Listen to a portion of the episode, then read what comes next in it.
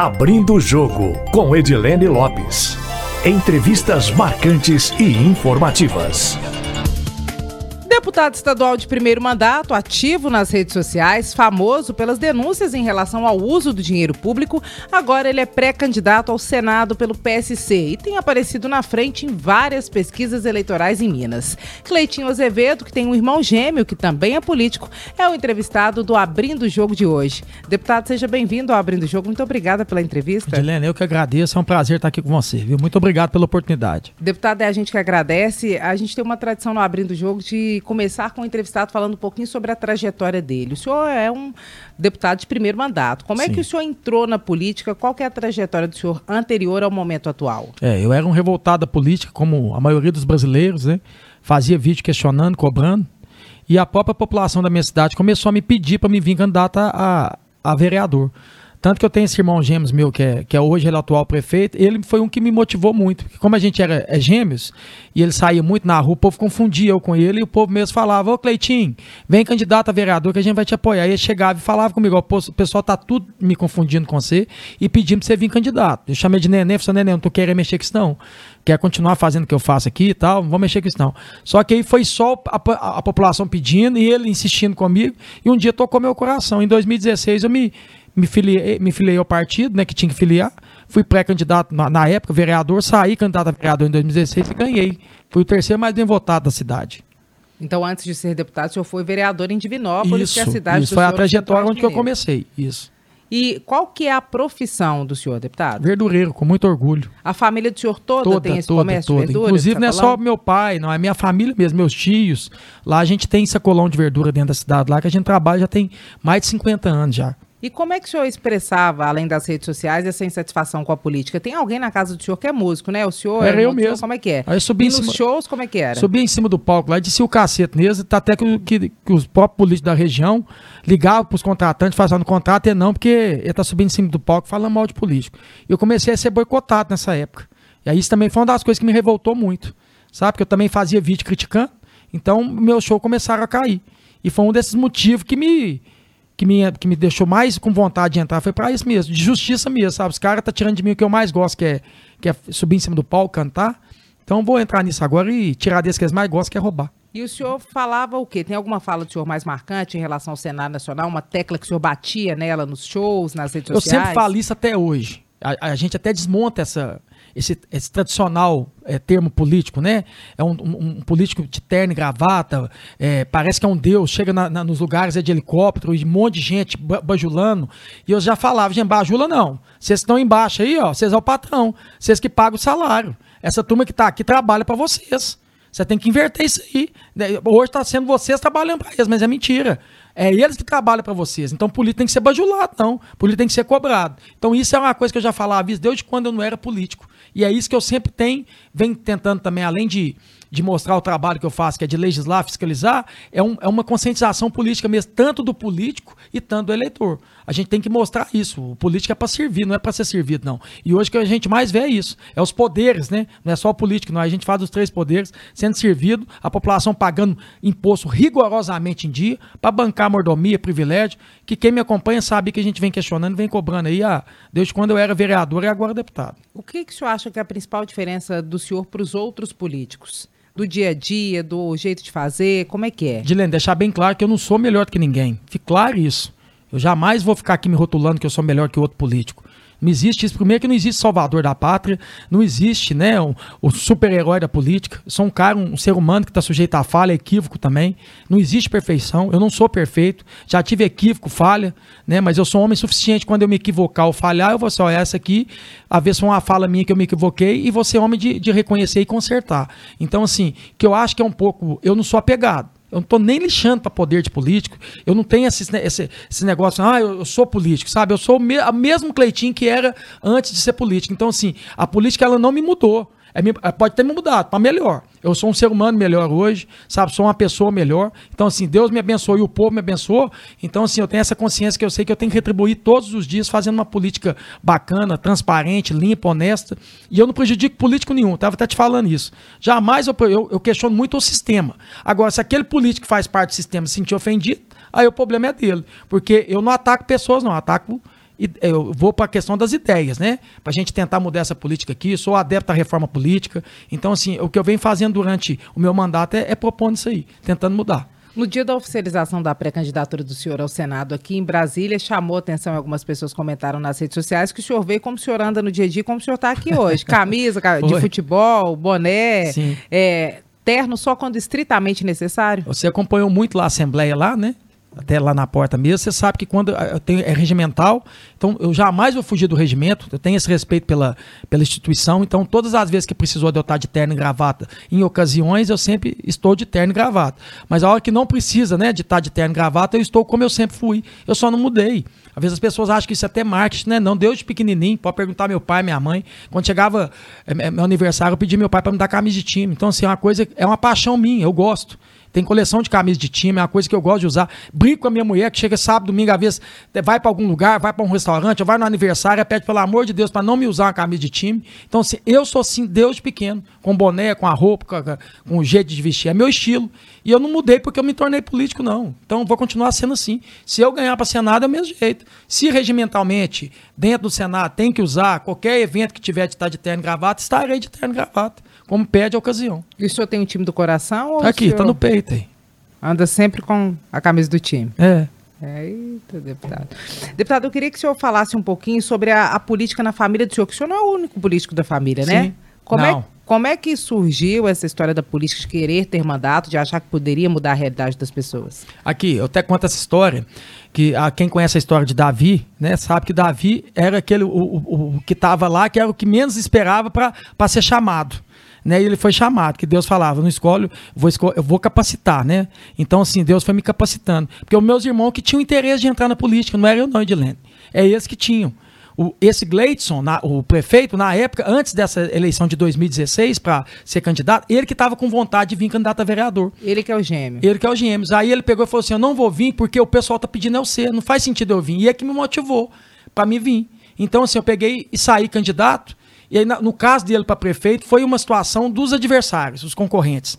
Porque os concorrentes, na época de Lena, eles queriam é, colocar o meu irmão de vice, para botar a minha imagem de semelhança. Vamos, vamos pegar o irmão do, do, do Cleitinho, coloquei de vice, porque aí a gente tem o um apoio do Cleitinho. O Cleitinho não vem candidato a prefeito, a gente tem um apoio dele, porque eles já tinham feito pesquisa lá que eu poderia decidir a eleição de 2020. Então eles começaram a chamar ele, ele pegava e chegava para mim e falava assim, aqui, né, né, o pessoal tá me chamando aqui para vir, vir é, vice, vice-prefeito.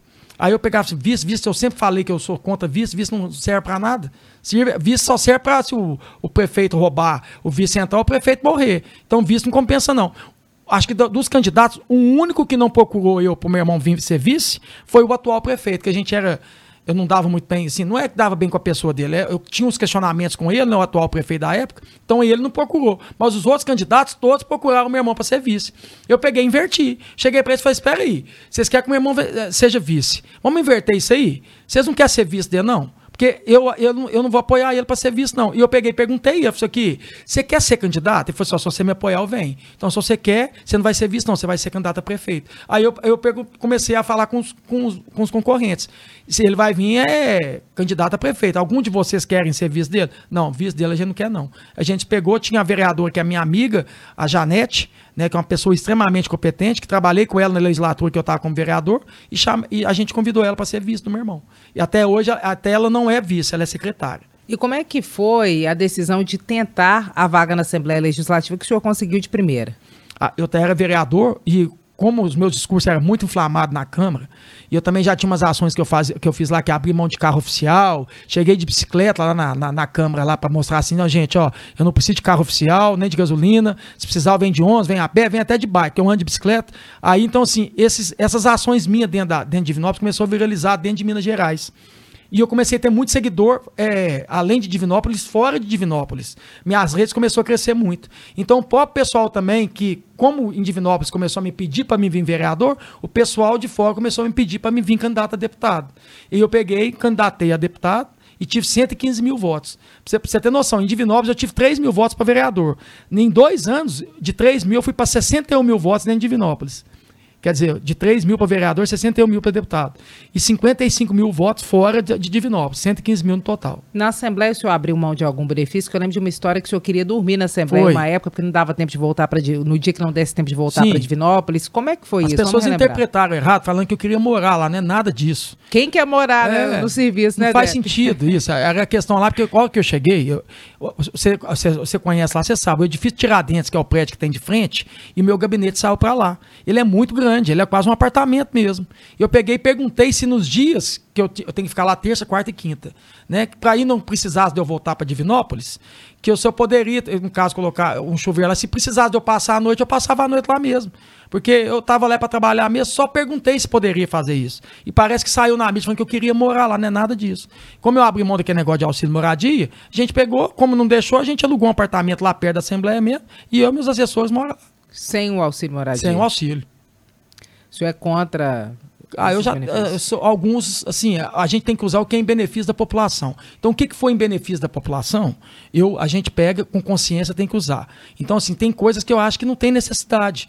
Para mim, o auxílio moradia não tem necessidade disso. É um valor alto, quatro, quase 4 mil reais, que a gente não precisa nem declarar ele. Então, assim, eu acho que desnecessário. Sabe? E tem auxílio paletó também, que a gente recebe quando a gente. Hoje até mudou o nome, acho que agora é auxílio mudança. Eu acho injusto pelo seguinte: um trabalhador, quando ele é contratado, Edilene, se você é contratado, você precisa trabalhar um mês para você receber seu salário. Eu fui contratado pelo povo através do voto. Ah, Eu sei que no, mandato de 2000, eh, esse que a gente entrou em 2019, a gente entrou em fevereiro. Em janeiro caiu na minha conta o valor desse de auxílio paletó de 18 mil reais líquido, sem eu ter feito nada. Então eu peguei doei ele pra gente. Eu tenho é, essa uma ação de, de ajudar cachorro de rua, a gente doou para uma ONG para fazer um, um castromóvel. A gente já estava fazendo esse castromóvel, a gente pegou esse recurso e acabou de terminar o castromóvel para poder castrar alguns cachorros da rua. Então, assim, eu acho que tem algumas coisas desnecessárias. A população, o trabalhador não tem essa quantidade de coisa. Por que, que o político, aí eu falo, não é só o político, não. Os três poderes têm que ter essa quantidade de coisa. Auxílio saúde, indenizatória para alimentação, hospedagem. Então, sim, eu acho que tem coisa que dá para você abrir mão, sabe? E assim, eu estou mostrando isso. Eu sou um custo-benefício muito barato para o Estado, porque a quantidade de coisa que eu já fiz dentro do Estado. Eu até assim, é, as pessoas podem divulgar aí, projeto que foi aprovado meu agora aí, da, da taxa de licenciamento, a quantidade de fiscalização que eu fiz de coisa que está parada, abandonada em pátio, está tudo entregue agora para as prefeituras. Olha a quantidade de economia que eu trouxe para o Estado, de bilhões de reais. Então, se meu custo-benefício é muito, é ótimo para o Estado, porque eu gasto menos e trabalho muito. Sabe? A, a avaliação do senhor é que tudo isso que há um auxílio para pagar de forma complementar, o salário no deputado paga? Paga. Dá para pagar. Dá para pagar o trabalhador. Pergunta para o trabalhador que tem um salário mínimo. Ele, ele sustenta com o salário mínimo. hein? Ele não tem essa quantidade de benefício, ele sobrevive. Como é que o deputado, um vereador, um senador ou o judiciário não consegue sobreviver? Deputado das entregas do senhor, como- quando o senhor avalia o perfil do senhor como parlamentar, o senhor acha que o senhor é mais um parlamentar elaborador de leis ou é mais um parlamentar fiscalizador? São os dois. Propus mais de 240 leis dentro do Estado. O que, que o senhor achou que foi mais relevante? Essa da, vou te falar uma que foi aprovada, foi a- o congelamento de tarifa de pedágio, onde tem estradas que é, as obras não estão paradas, né? Porque eu não tenho poder de tirar, né? Porque eu- é, as pessoas acham, por que, que já não tira? Não tem, eu, eu não tenho, isso é o executivo. O que a gente pode propor é isso, o congelamento, e aonde, porque já está no contrato que automaticamente todo ano tem que aumentar, Edilene. Então o que eu estou fazendo é o seguinte, ser justo. Tem, se aumenta todo ano, como é que tem obras que estão atrasadas há 5, 6 anos paradas? E elas têm a cara de pau de aumentar. Então tem que terminar as obras. Isso até você força a empresa a terminar as obras. Então, se não terminou, congela. A- O, o outro projeto que foi, Foi aprovado. sancionado esse? Não, o Zema pegou e não sancionou. Depois você podia até perguntar para ele, você vê aqui, por que, que não sancionou. Mas foi aprovado no primeiro turno e segundo turno. Agora, sancionada. Essa da taxa de licenciamento. A gente está tirando 2 bilhões do Estado agora e colocando no bolso da população. Porque eu fiz para excluir.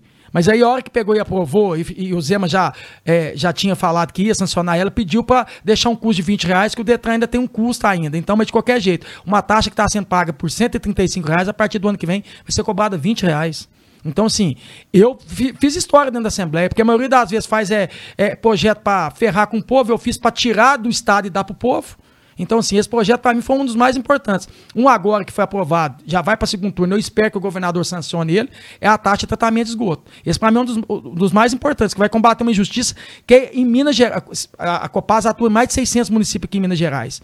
Todos, quase todas as cidades cobram tratamento de esgoto e não tem o tratamento de esgoto. É a mesma coisa, Dilene. A gente pediu uma pizza aqui agora aqui com frango catupiry e não vi nem frango nem catupiry. A gente tem que pagar o valor que, que a gente pagou nela, que é, por exemplo, 20 reais. Ah, traz a, a, pizza com frango catupiry, que chega aqui não tem nada. Você não tem que pagar por 20, você tem que pagar pelo que, que veio.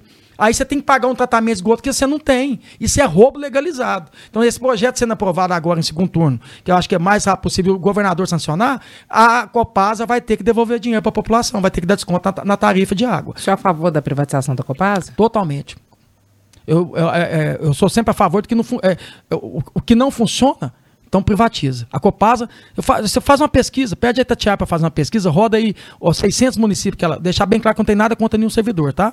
O que eu mais vejo a, a situação é os acionistas pegando só para eles, o Estado que teria que ter a parcela dele para poder dar a contrapartida para a população, dar, dar, dar o lado social, não tem. Então é só os acionistas enriquecendo. O Estado mesmo não tem nada.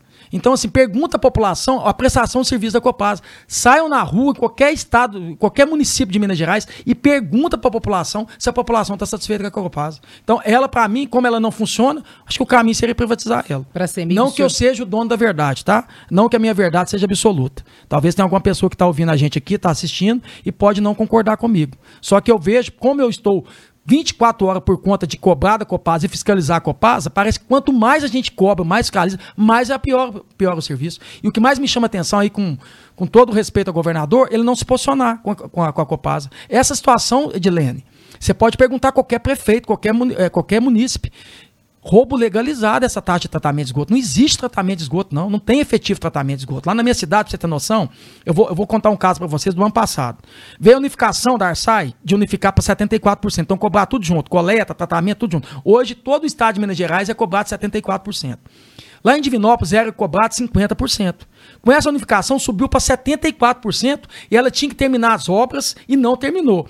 O presidente da Copasa foi tão cara de pau que essa época da unificação, que foi em setembro, agosto, setembro do ano passado, ele foi lá na cidade para falar que ia terminar as obras. Que ficou, foi assim, ó, a Divinópolis ainda está aumentando mais ainda sem terminar as obras. Eu prometo que vai terminar, tá tudo gravado. Prometo que em junho, 100% de tratamento de esgoto em Divinópolis. Olha lá para você ver. Sabe quanto tem tratado? 5%, 95% não tem está roubando. Aumentou ainda mais 25, 24% para a população cobrar. E eu não vejo o governador falar nada. Isso não precisa desse projeto meu, não. Uma canetada do governador, já que a a é a agência reguladora que fiscaliza a Copaz, mas a é do Estado. Então cabe o governador chegar para a e falar assim, ó, manda dar desconto na tarifa de, de água de toda a população onde não tem tratamento de esgoto. Então não precisava nem do projeto desse, não. Se o governador tivesse atento na situação da Copaz, que eu acho que é que é uma falha do governo, essa situação da Copasa da Semig, eles não, não, não se posicionam, não cobram, sabe? E acaba que aí fica parecendo que são os servidores que são culpados, que não tem culpa nenhuma, sabe? São essas porcarias desses acionistas, que a gente não sabe quem que é, sabe? E, e, o próprio governo, que tem parte dele que não, tem, não toma responsabilidade nenhuma. Então, assim, essa questão da Copasa aí, eu até espero que, se o governador estiver assistindo essa, esse, essa nossa aqui, nossa entrevista aqui, que ele possa tomar alguma atitude, mas além desse projeto menor, através de uma canetada dele, ele fazia justiça aqui em Minas. E o senhor acha que, o senhor acredita que essa atenção devida não seja dada por quê? Pergunta para ele, ó, que vem aqui, porque eu também não sei. Eu queria saber, viu, Dilene? Porque eu, estou escancarando isso tem três anos. Eu mostro para todo mundo ver. E eu não estou errado, não. Eu não estou errado, não. Pode perguntar aos próprios deputados também, pode perguntar, né? Eu não estou errado. Pergunta os prefeitos também. Então, assim, eu acho que o governador, a gente está falando, está terminando o mandato e ele não fez nada com essa situação da Copasa. O senhor defende também a privatização da CEMIG? Mas também. Eu sou menos Estado, sabe, Geleno? Quanto menos o Estado interferir na vida das pessoas, não ser na saúde, na segurança e educação, é melhor. Se cria órgão demais nesse país aqui. Se cria tanta coisa que ar sai criou um órgão aqui para dar, com todo respeito, com essa quantidade de órgão, parece que é para enfiar um cabide de emprego lá dentro, lá para poder a polícia ser, negociar mais ainda. Então indica que é fulano ali para aquele órgão. E esses órgãos que é para ajudar a população não ajuda em nada. Pergunta à população o que que esses órgãos, esses órgãos criam mais mais taxa. Esses órgãos criam mais tributo para ser pago. Os órgãos que falam que vai vir para ajudar a população, acabam que os órgãos vêm para ferrar com o povo. Então, para que tanto órgão dentro desse estado aqui? Entendeu? Parece que enche o Estado, o Estado fica inchado e acaba que as prestações de serviço não tem. Então, se o Estado tinha que fazer a obrigação dele, que é saúde, segurança e educação, seria mais fácil. lembrando, não sou o dono da verdade, tá, gente? Mas como estou como político hoje, a minha interpretação que eu estou vendo que possa ter alguma solução para melhorar um pouco a prestação de serviço para vocês era menos Estado. Porque aí é menos taxa, sobra mais dinheiro para a população, a população tem como ela escolher o que ela quer. Deputado, como é que o senhor definiu que o senhor seria candidato ao Senado? No momento, o senhor é pré-candidato. Como é que foi essa decisão? Foi vindo também, aconteceu como vereador, como deputado e está acontecendo agora como um pré-candidato a senador. A própria população mesmo falando comigo que queria te ver como senador, queria te ver como senador. E eu acho o Senado muito. Não estou aqui de forma alguma falando de algum senador, não. respeito a todos. Aí eu falo no geral do Senado, tá? Eu, eu, acho que o Senado está muito longe do, do povo. O povo acaba que às vezes vota no senador porque chega na hora e fala assim: você já escolheu um senador? Não. Ah, então vai esse aqui mesmo. Ah, senão, o, o, governador indicou esse, o, o, senador, o presidente indicou esse aqui. Acaba que o senador, a pessoa vota lá na hora, escolhe qualquer um. E assim, é um, é um dos cargos mais importantes que tem. E está longe do povo. Então, o que eu quero fazer, como hoje estou pré-candidato a senador, e se ganhar, é trazer o Senado para o povo. Não vai ter essa de falar, não, está distante. Parece que, como acho que é oito anos, acaba se alguns se acomodando. Eu não. Eu sou extremamente intenso. Eu fui intenso deputado estadual, estou até agora, 24 horas por conta, elétrico. Eu sou assim. Quando eu entro na coisa, eu entro para valer. E se eu, Deus abençoar e o povo querer, se eu for um candidato a senador, vocês vão ver, vocês vão, vou fazer, eu até falo, vou fazer do Senado um verdadeiro Big Brother que aí o povo vai conhecer o Senado. O senhor acha que esse jeito do senhor deixa os pares do senhor com medo, por exemplo? Quando o senhor foi para a Câmara, o senhor foi para a Assembleia, o senhor agora pode ir para o Senado. O pessoal fala, ih, vai chegar esse Cleitinho aqui, vai tentar fazer bastidor o tempo inteiro, como é que é? Não, não faço, eu respeito cada um. Eu não faço esse tipo de coisa, não. O, o, o que eu faço é o seguinte: Ô, gente, hoje está tendo esse projeto aqui, me ajuda. Ô, gente, esse projeto aqui é meu. Eu trago as informações para a população. A população fica mais informada. E isso é uma, é, é uma das funções do, do parlamento, que é de representatividade. Então é isso que eu faço. Nenhum, pode perguntar lá os, os 76 deputados. Depois você conversa com eles, que tem uns que falam assim, cara, você me surpreendeu. É um menino bom. Você acha que eles ficaram com medo no começo? Não, até não sei. Aí é, você pode perguntar para eles, mas acho que não, porque eles mesmos falam comigo, ô, oh, você é um menino bom, você é um cara bom. Porque eu sou do bem, eu não faço mal para ninguém, não. Posso perguntar. Nunca fiz maldade, nunca vou fazer.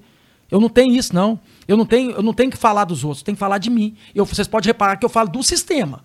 Eu estou cobrando uma melhoria dessa questão do sistema, como é que ele é feito. O sistema parece que ele é feito para não funcionar. Você já entra numa, numa, numa, situação que parece que ela é, já é corrompida. Então, assim, o que, que você tem que fazer? É tentar fazer diferente. Então, quando eu estou batendo, eu estou criticando, eu estou questionando, é a situação a conduta política e o sistema. Não é aquele, aquele tal deputado ou aquele tal senador, sabe? E se quiser fazer o bem comigo, eu tô aqui, de braços abertos. Tanto que eu fiz muitas parcerias com vários deputados estaduais lá projetos. Acabou de ser aprovado o projeto, tá para o governador sancionar agora outro projeto nosso, que é, é de proibir a licitação de itens de luxo. Foi eu e o Bartô que fez.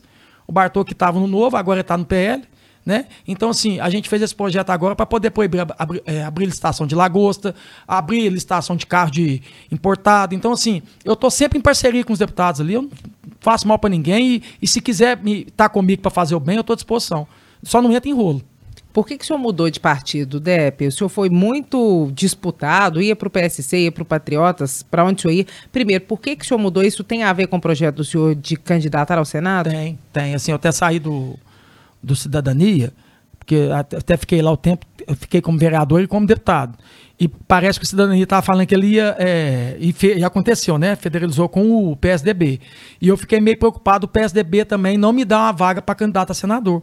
E os que, é, no caso, se interessaram dessa vaga foi o Patriota, que eu tenho que agradecer ao Fred Costa aqui sempre, pelo carinho, pela atenção que teve comigo, por ter acreditado em mim, e o próprio PS, PSC, no caso o Euclides, né, que é deputado federal, e o próprio Noraldino, que é deputado estadual. Por que, que o senhor decidiu ficar no Porque PSC? Porque os meus irmãos já estavam lá no PSC. E eu, tive, eu tenho essa questão minha de gratidão, que pesou para mim, porque o, na época que o meu irmão ia vir candidato a prefeito, nenhum partido interessou ter o meu irmão. Então, meu irmão não estava tendo nem é, partido para poder se candidatar. E no caso, o Euclides Noraldino bancou meu irmão no PSC. Então, assim, eu senti numa, numa gratidão, peraí, se os caras estão tá me chamando agora para ser um pré-candidato a senador e me garantindo também, já que eles garantiram o meu irmão, eu acho que eu vou ficar aqui. Foi só essa, foi só essa questão não mesmo. Não teve polêmica, ninguém foi Não, não teve polêmica nenhuma, até porque eu, eu não sou vendido.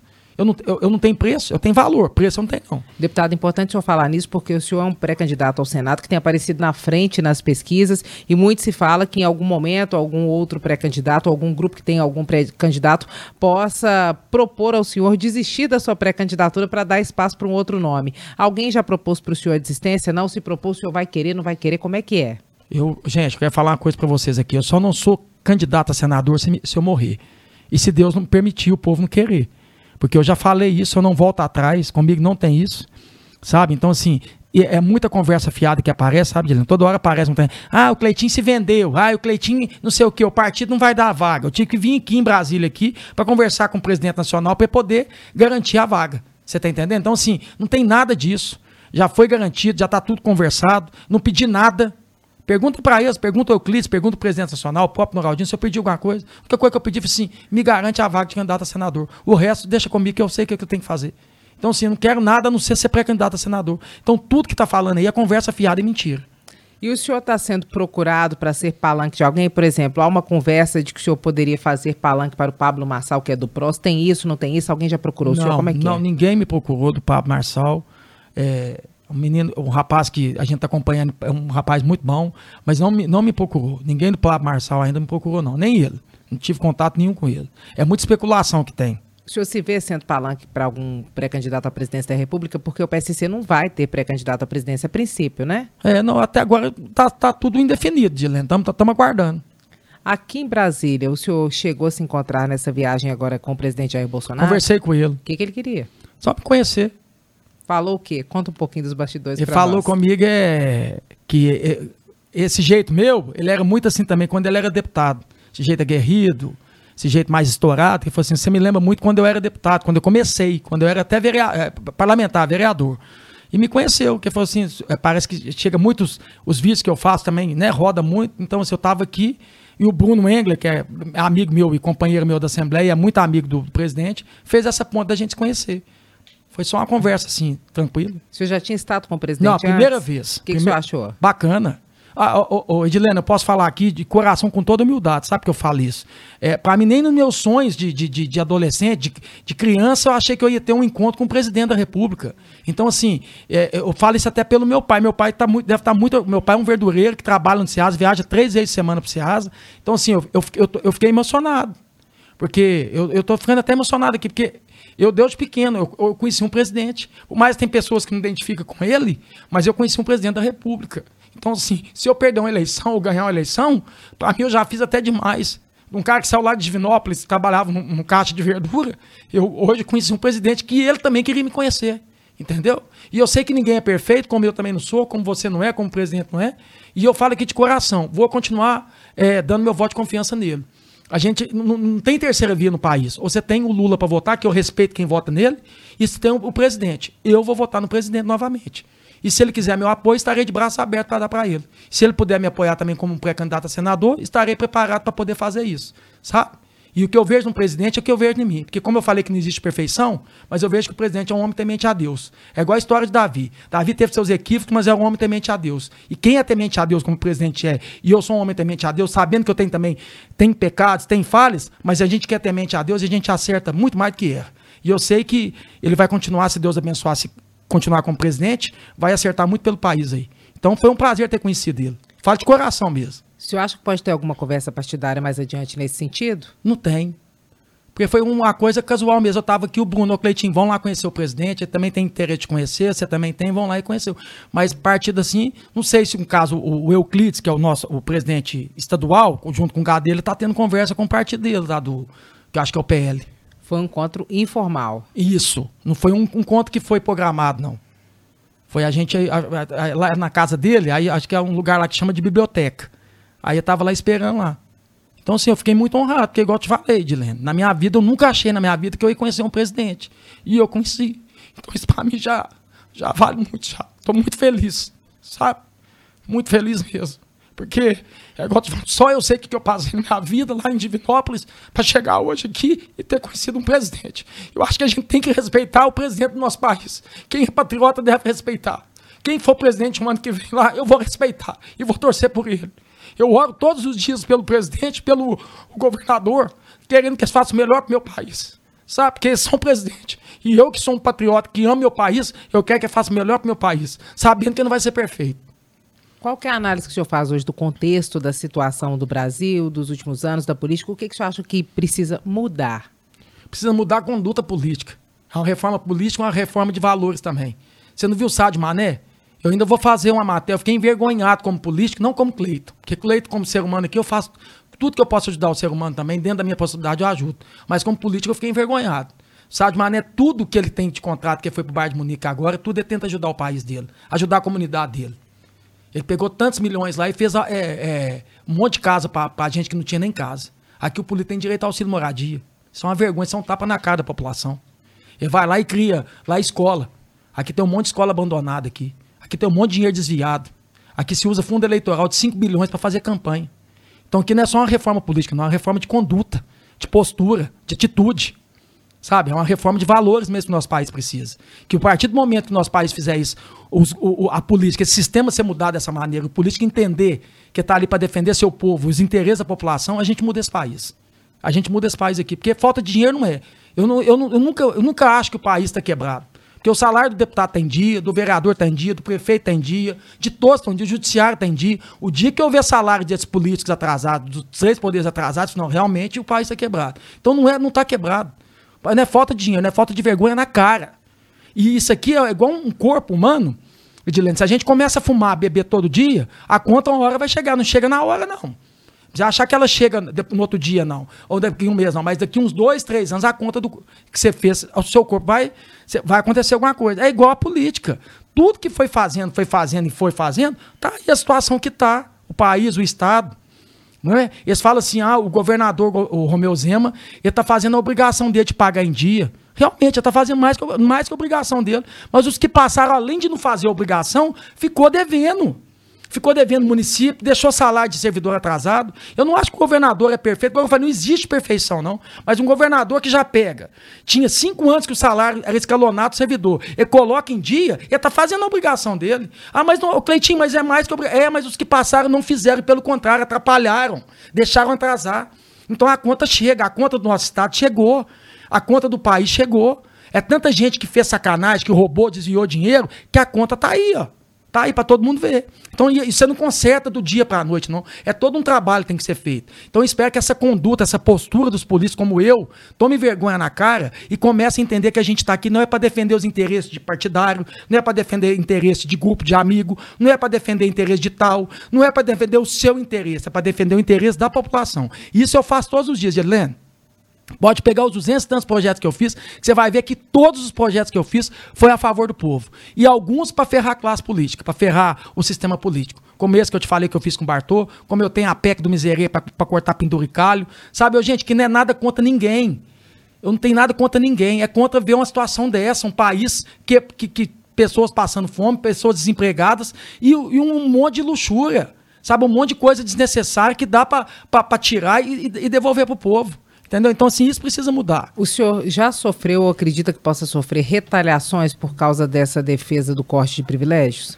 Ah, cara, eu não sei. Se fizer, eu acho que em vez de, se, se isso acontecer, em vez de pegar e, e, ficar por trás ou querendo fazer alguma coisa, fala comigo, conversa comigo. Eu jamais vou falar de, de, algum político por trás. Quando eu precisar de falar, eu subo na tribuna e falo. Quando eu precisar de questionar alguma coisa, eu vou olhar no olho dele. Não é menosprezando, não é desrespeitando, é questionando, cobrando com respeito. Então, assim, se alguém se sentir satisfeito com essas coisas que a gente fala, é só chegar para mim e falar. Sabe? Assim, e deixar bem claro, né? É legal, né? Porque Pode. Não é que está sendo é, é, é, roubo, essas coisas, essas, essas questões, porque dentro da lei pode. Só que eu acho que um país com a situação que está imoral. Então, assim, eu vejo isso como imoral. Né? Então, acho que dá para. Ô, Edilene, o que eu quero falar para você é o seguinte: o que me deixa mais injustiçado, eu me coloco no, é, como povo. Quando eu era lá do Varejão, quando eu era cantor. Pô, passou a reforma trabalhista, passou a reforma da Previdência, tudo que tinha para tirar do povo foi tirado. O povo deu a parcela de contribuição. A política não dá parcela de contribuição nenhuma. A política não ajuda em nada. O mundo teve pandemia, o Brasil passou pela pandemia. Aqui não se tirou nada do, da classe política dos três poderes. Pelo contrário. Aqui no, tô, a gente está aqui em Brasília, aqui, lá dentro do Congresso, lá dentro da Câmara, lá, eles aumentou o auxílio de saúde deles, de 130 mil reais. Enquanto um, um, cidadão que precisa de uma cirurgia, isso todo político sabe disso, que um político que tem, se é ser humano de verdade, sabe disso que eu vou falar aqui agora, que eu fico revoltado com isso, liga para mim, eu mando um WhatsApp, fala assim, Cleitinho, eu tô precisando da cirurgia, tem mais de 10 dias que eu tô esperando a cirurgia. Cleitinho, tem um mês que eu tô esperando a cirurgia. Cleitinho, tem três meses que eu tô esperando a cirurgia. Cleitinho, eu preciso de uma vaga, só meu filho vai morrer. A pessoa fica até 15 dias na UPA esperando uma vaga. Mas pro político tem um auxílio de 130 mil reais para ele gastar. Que país que é esse, Edilene? Que, que, que é prioridade nesse país aqui? Você entra na política falando que você vai ajudar o povo, não, mas você está se ajudando. E o povo que se lasque. E é para algumas pessoas aqui, eu sou doido. Para algumas pessoas aqui, esse cara quer aparecer. Não, eu estou mostrando aonde que está o erro da política. Se a gente mexer nesse erro, a gente conserta o país. Que é uma, é, é uma reforma de, de, de postura, de conduta, de valores, de empatia também. Não faz sentido eu saber que tem milhares de pessoas esperando fila, na fila, uma vaga de cirurgia, uma vaga no hospital, e eu pegar 130 mil reais no auxílio saúde, pô. Recebendo um salário ainda. Que eu acho que aqui de, de deputado aqui, acho que é, é, líquido aqui, eu acho que dá mais de 20 mil reais. É uma covardia, isso é covardia. Isso precisa acabar. Porque se a gente desse um serviço de excelência para o povo, aí tudo bem. Mas não, não tem serviço de excelência, Dilene. O serviço da população não é. A, a prestação para a população não é de excelência. E chamam nós de vossas excelências. Quer dizer, o nosso trabalho tem que ser de excelência. Então, assim, é isso que eu estou tentando escancarar para a população e mostrar para a população. E vem campanha agora. Aconteceu um monte de coisa durante a pandemia. Os caras aumentam o fundo eleitoral, o fundo partidário, para mais de 5 bilhões de reais. Isso é compromisso com o povo, Dilene? Sei que você é repórter, você não vai poder falar aqui. Isso não é compromisso nenhum com o povo. Se o cara tiver preocupado com o povo, peraí, cara, não vamos gastar esse dinheiro aqui, não. Vamos devolver para a saúde, vamos devolver para a educação. Você está entendendo? Olha o salário do professor. Olha o salário do professor. Ali dentro da Assembleia Legislativa, teve coragem de votar um projeto lá agora para que os próprios, com todo respeito aos embargadores, mesmo pode aumentar o salário deles. Aumentando mais cargo lá dentro, lá do não sei da onde, lá para cargo. Então, assim, tem limite as coisas, pô. O professor pedindo para aumentar a lei é, é, é, é, assim, eu fico até revoltado, você está entendendo? Com, assim, com todo respeito, eu tô, igual eu tô te falando, não estou aqui, não é nada contra ninguém, não. É só uma questão da gente pegar e ver o que é justiça nesse país aqui. Pera aí, cara, o professor que tinha que ser uma da classe mais valorizada desse país, se existe eu que estou aqui hoje, como um deputado, se está aqui como repórter aqui, se tem um, tem um desembargador, se tem um juiz, tudo através do professor. Olha como é que um professor é remunerado nesse país aqui.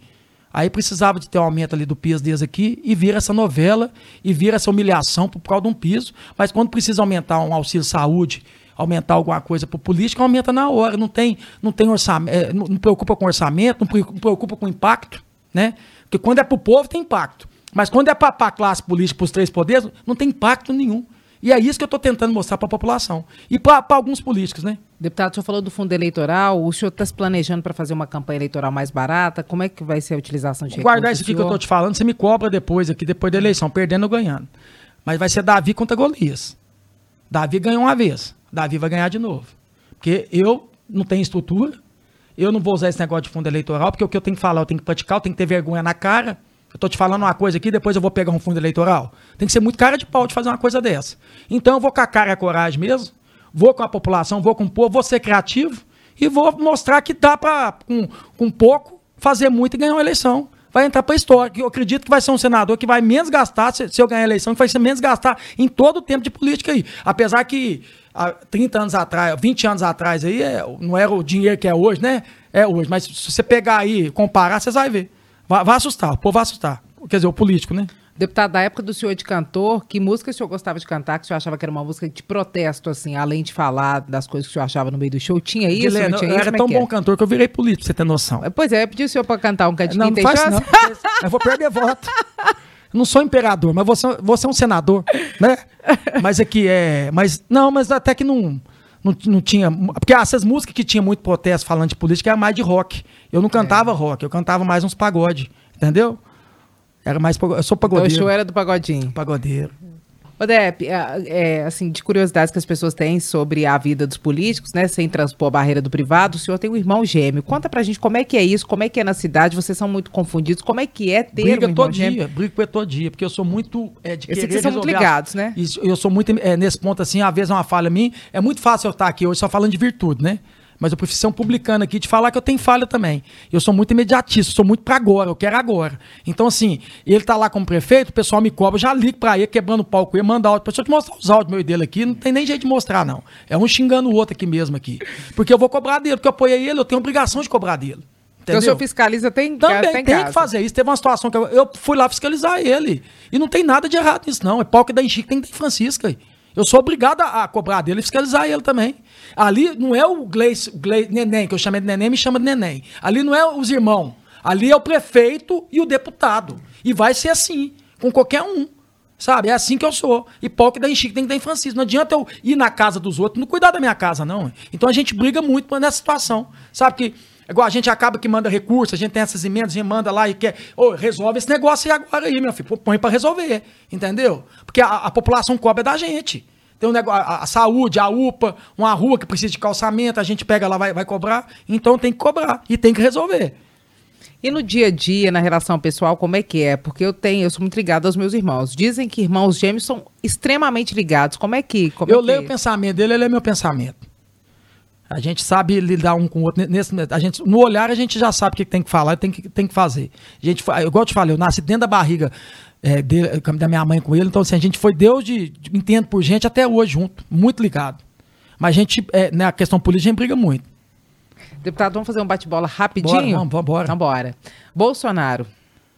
É, Bolsonaro? É, uma, eu dou uma palavra, o senhor devolve Ah, sim. Bolsonaro, Bolsonaro, reeleito. Lula. É, é, acho que assim, com todo respeito, né? Mas é, passou a vez, né? Calil. Calil, Zema. Zema. Reeleito. Faria uma parceria com ele? Igual eu falei, é, a gente, casamento, às vezes a gente casa, é, eu, eu, eu, gosto de jogar bola, minha esposa gosta de ver Netflix. Não vai ser perfeito, não. Não é tudo perfeito, não. Tem tudo que, que ele fala que eu concordo. Eu tenho certeza também que algumas ações que eu fiz também, eu também não concordo, né? Mas isso faz parte. Mas é, continuo com ele. Se você quiser me apoiar, com toda humildade, né? Mas se não for me apoiar também, vou continuar seguindo meu caminho aqui. Se houver alguma possibilidade de aliança com ligação nessa chapa ou isso não, por enquanto? Eu acho que tem muito urubu na carniça falando com ele para não deixar, você tá entendendo? Mas o urubu na carniça devia aparecer e falar comigo. Mas é igual o, o anjinho o capetinho, os anjinhos do bem tá lá, vai com ele, vai com o Cleitinho, os capetinhos tá lá, mexe com ele não, só vem com nós, mexe com ele não, só. Aí quem vai, aí é com o Zema, né? Vamos ver se toca o coração dele aí, mas se não quiser também não muda nada, né? Assim, vou igual eu tô te falando, com todo respeito também, eu gosto sempre de falar isso. Todo respeito ao eleitor do Calil, ao Calil, mas é o Calil e o Zema hoje também. É, é a eleição do, é, aqui em Minas Gerais vai ficar com o Calil com o Zema. Como o Zema já está e está fazendo um bom trabalho, a gente continua com o Zema. Deixa. É igual o time que está ganhando, tem que se mexer, Edilene? Não. O time está ganhando, está indo bem em Minas Gerais? Tá, tem que melhorar? Claro que tem que melhorar, muito. Uma das coisas que eu questiono é até a questão do servidor público. Porque, às vezes, alguns políticos colocam o servidor público como se fosse problema do Estado. Não é. O servidor nunca vai ser o problema do Estado.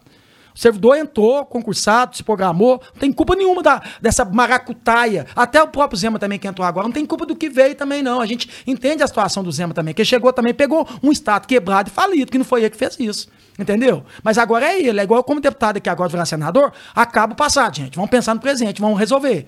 Então, assim, esse ponto do, do, do Zema aí tem que melhorar essa questão, essa, igual, por exemplo, servidor, ele tem alguns questionamentos que eu não concordo, porque eu, servidor, sou 100% tiver projeto para votar a favor do servidor, voto tudo. Porque eu estou, eu não sou, e eles continuam. Então jamais entrei na política para prejudicar alguém, não vou prejudicar. Então nesse ponto aí a gente tem essa discórdia, sabe? Mas o resto, na situação do Zema aí, tá ok. E até assim, com toda os dois, o Zema e o Calil, parar de ficar brigando, ficar um falando do outro. Vai mostrar as propostas, vai mostrar as ideias. Ficar falando um do outro não vai levar a lugar nenhum. Você não vai ver eu ficar falando aqui de, de do, do, caso dos meus concorrentes. Se eu tiver de falar, eu vou falar é bem, com respeito, sabe? Torcendo que dê, que, orando que, que, que dê certo para eles também. É uma vaga só, né? Não tem como eu. Eu tenho que torcer para mim, eu tenho que fazer trabalho para mim. Mas nunca vou aqui em campanha ficar falando de alguém aqui, ficar. Não, eu tenho que falar é de mim. As pessoas têm conhecer o que eu tenho para oferecer. Então, né, espero que o próprio governador, Zema e o Calil, pare com essa cachorrada, essa brigaiada aí, que se quem tá perdendo é só o povo. E esse também. Cleitinho. Cleitinho? É, tem uma parte da Bíblia que fala, né? É, o, parece uns doidos para confundir uns hipócritas. Eu sou um, um doido do bem, sabe? Mas é do bem. Deputado, muito obrigada pela entrevista, viu? Eu que agradeço. precisar, nós tá aqui. Nós volta depois da eleição, perdendo ou ganhando. Tá convidado. Fechou. Nós tivemos a presença de Cleitinho Azevedo, que é deputado estadual, agora no PSC, pré-candidato ao Senado. Cleitinho participou hoje do Abrindo Jogo, que vai ao ar toda segunda-feira em áudio e em vídeo, então você acompanha pelo YouTube da Itatiaia. É isso, acompanhamos aqui também todos os outros parlamentares, estamos trazendo diversos pré-candidatos e você acompanha o Abrindo Jogo com a gente. Abrindo o Jogo, com Edilene Lopes. Entrevistas marcantes e informativas.